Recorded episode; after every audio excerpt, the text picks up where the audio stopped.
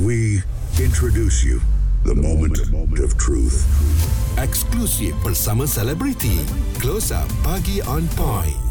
Bercerita tentang gaji ni eh. Kadang-kadang orang kata cukup lah tu RM2,500 takkanlah tak boleh um, Nak menampung kehidupan. Eh hmm. cakap senang. Tetapi Kalau anda lihat hidup di bandar besar RM2,500 tu RM5,000 pun even dikategorikan sebagai miskin bandar. Betul ha. ya. Sebab uh, kehidupan di bandar ni memang tak dapat dinafikan lah. Uh, Memang susah. Terutamanya apabila kita dah ada keluarga Dan kalau dilihat juga Kos tinggi, gaji rendah Malaysia terperangkap dalam kitaran ekonomi ekonomi berbahaya hmm. ini kata Perdana Menteri. Baik kita bersama dengan Ahmad pula. Mungkin ada luahan yang nak, nak dikatakan tentang gaji rakyat Malaysia ni. Silakan. Okay, uh, macam saya sendiri saya kerja di pejabat uh, apa di Jabatan Kerajaan lah. Mm-hmm. Uh, kalau ikutkan tangga gaji saya pada mula tahun 2011 tu RM785. Oh. Sangat rendah masa Sangat tu lah. Ha. Ah, so uh, saya dah kerja 13 tahun masih tak mencapai 2000. So macam sebelum saya kerja government, saya kerja di swasta pun saya dah starting pada 2009 pun dah 1800 semasa mm-hmm. itulah. Mm-hmm. Tapi masa saya masuk government di tahun 2011 hanya RM785. So sampai sekarang tangga gaji itu masih tak mencecah pada 2000. Oh. So uh, sangat sangat rendah lah kalau macam kerajaan ada buat pembaharuan tu sangat-sangat orang kata bersyukurlah. Mm-hmm. Uh, macam sekarang pun tangga gaji yang untuk uh, jawatan rendah hmm. masih lagi di bawah 1005. Ahmad, ramai orang tak perasan hmm. ataupun nak tahu bagaimana pecahan dari segi gaji uh, kerajaan ini ada yang kata ada allowance rumah uh, ataupun 1005 tu adalah pokok. Yang okay, lain-lain allowance uh, lah. Kalau yang pokok tu ya 115, okay. kemudian ada uh, macam uh, allowance tu dia tak tetap. Allowance tu ada masa government dia boleh tarik balik. Oh. Ada ketika tu uh, kita punya allowance ada yang 300, ada yang uh, 200 lebih. Dia ikut pada luar bandar dengan uh, pendalaman lah. Mm-hmm. So kalau macam allowance tetap allowance allowance ni dia tak tetap. Allowance ni dia akan uh, berubah-ubah mengikut pada pimpinan masa itulah. Hmm. Uh, jadinya kita, macam government ni dia dia kalau uh, jawatan rendah ni kalau diikut basic dia lebih tu adalah allowance saja. Hmm. Ah, so allowance macam saya sendiri kalau macam gaung bagi bonus, saya kalau boleh bonus tu one off. Saya kalau boleh minta tangga gaji. Mm-hmm. Tangga gaji Itu tu lagi yang bagus, menentukan. kan? Ya betul, menentukan mm-hmm. kita ni saya sama ada layak beli rumah, layak beli kereta. Mm-hmm. Ah, macam tu. Itulah eh. Mungkin mungkin ada apa yang amat nak bagi tahu kepada kerajaan mungkin bantu so, melihat perkara ni bagi saya lah kerajaan perlu kaji lah daripada masa ke masa daripada tangga gaji yang peringkat bawahan. So kalau peringkat bawahan ni macam sebelum ni ada kenaikan tangga gaji. So bila ada uh, sebelum ni ada uh, government ada buat pelarasan gaji. Mm-hmm. Okay, daripada segi pelarasan gaji untuk lantikan baru uh, 1,300 permulaan pada masa tu. Uh, tapi macam macam kami yang dah kerja lebih 10 tahun, tangga gaji dia adalah lagi rendah daripada uh, lantikan baru. Hmm. Ah dia masa tu ada juga yang kita uh, petikai jugalah sebabnya kenaikan gaji untuk kaki tangan baru dengan yang lama ni dah hampir sama. Betul lah orang tu dah kerja ha. lama dah. Yeah. Kan masih lagi macam tu. Ha, kalau ada kenaikan kan berapa ringgit ha, selalunya setahun ah ha, berapa ringgit? Kalau ikut uh, jawatan rendah uh, lepasan SPM RM80.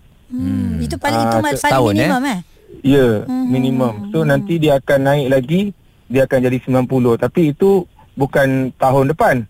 Dia tengok pada kita punya uh, servis macam KPI. 13 tahun ah KPI 13 hmm. tahun wajib baru naik 90. Oish.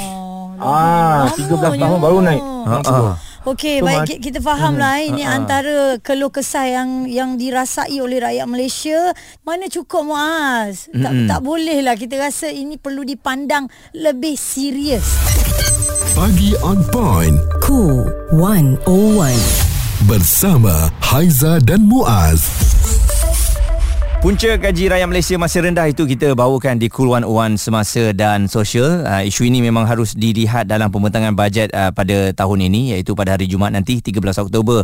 Bajet untuk 2024 pembentangannya pada tahun ini eh. Okey. Jadi memang bermasalah kalau kita punya gaji ni tak cukup Aiza. Macam-macam perkara yang tak boleh kita nak buat. Okey, kita boleh pejamkan mata jangan tengok IG, jangan tengok media sosial supaya hmm. kita tak terpengaruh eh dengan kehidupan hmm. sekarang ni. Okey, dah padam IG tapi duit masih lagi tak cukup. Buat 2 3 kerja. Alright, kita buat 2 3 kerja. Tapi bagaimana masa kita dengan family? Ya, betul, Kan, ya. hilang macam tu je kita tak dapat tengok anak kita membesar pun. Kadang-kadang kita fikirkan integriti orang bekerja ni dia betul-betul menjaga tau. Hmm. Tapi bila keinginan dia nak tu dia tengok pula gaji dia tak cukup, ada pula orang yang nak bagi dia kereta yang besar-besar ni Muaz Mm-mm. ataupun ada menaw ada penawaran begitu ya. Kita tahu ini salah.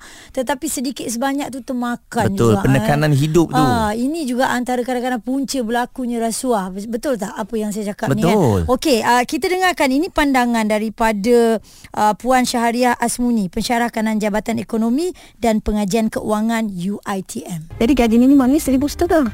Maka majikan berpendapat bahawa bagi gaji minimum pun dah cukup. Ataupun dia bawa turun gaji tu. Daripada sepatutnya hampir kepada 3,000 permulaan atau 4,000 tengok dia set kau. Dia bawa turun. Pada tahun ini iaitu pada bulan Mac, gaji median hanya sekitar 2,600. Ah, Dan kebanyakan siswa Azam ni memang berada di dalam sektor pekerja formal jadi memang terkesan. Jadi kesan dia bagaimana Puan Syahriah kalau kita lihat? kita sekarang pun boleh nampak kesannya yang langgur uh, yang terpaksa berhadapan dengan kemiskinan bandar bila dia di bandar mendapat pekerjaan dengan gaji rendah nak bayar kereta pun tak cukup short term pun uh, jangka pendek pun dah nampak kesannya dan jangka panjang boleh membawa kepada ke uh, ke penghijrahan graduan kita uh, apa uh, tenaga mahir kita di luar negara Ya, terima kasih Puan Syahriah Asmuni, pensyarah kanan Jabatan Ekonomi dan Pengajian Keuangan UITM. Kalau pelajar-pelajar pula macam mana eh, yang graduan yang dah lepas daripada belajar apa semua ni? Ya, mungkin kalau diberikan gaji let's say mula dengan 2200 mereka Hmm. boleh survive lah untuk permulaan ini dan uh, ada masa lagi untuk meningkatkan kerjaya mereka, tukar kerja, lompat sana dan lompat sini. Tapi mereka yang dah berusia 30-an uh, dan mempunyai keluarga, kalau gajinya masih lagi di bawah tahap yang rendah, saya rasa untuk nak lompat dari satu tempat kerja ke tempat kerja yang lain juga amat berisiko. Sebab itulah bila kita dah tak boleh nak lompat ke mana-mana, kita terpaksa setia dengan kerja kita dan gaji tu kita kena terima seadanya. Dan mungkin juga majikan akan ambil kesempatan dia tengok hmm, ini pekerja yang setia jadi tak payah naikkan gaji pun dia tak akan pergi ke mana-mana. Jadi sebab itulah saya rasa bila gaji yang 1500 ini masih lagi ada di dalam negara kita dengan harga barang yang semakin naik, anda bayangkan kalau 5 tahun lepas 1500 tu orang kata boleh survive dengan kenaikan barang yang mendadak semua ya ah, barangan sekarang ni dah after 5 tahun gaji masih lagi 1500 tak logik lah untuk kita boleh survive dengan duit tersebut Tak langsung. Mungkin daripada pihak yang berwajib, pihak kerajaan sendiri nanti pembentangan bajet untuk 2024 tu ya boleh pandang serius tentang perkara ini kita selesaikan masalah yang dilalui oleh rakyat Malaysia berkenaan dengan gaji. Cool 101 semasa dan sosial. Perbualan menyeluruh bersama Haiza dan Muaz. Pagi on point, cool 101. Semasa dan Social.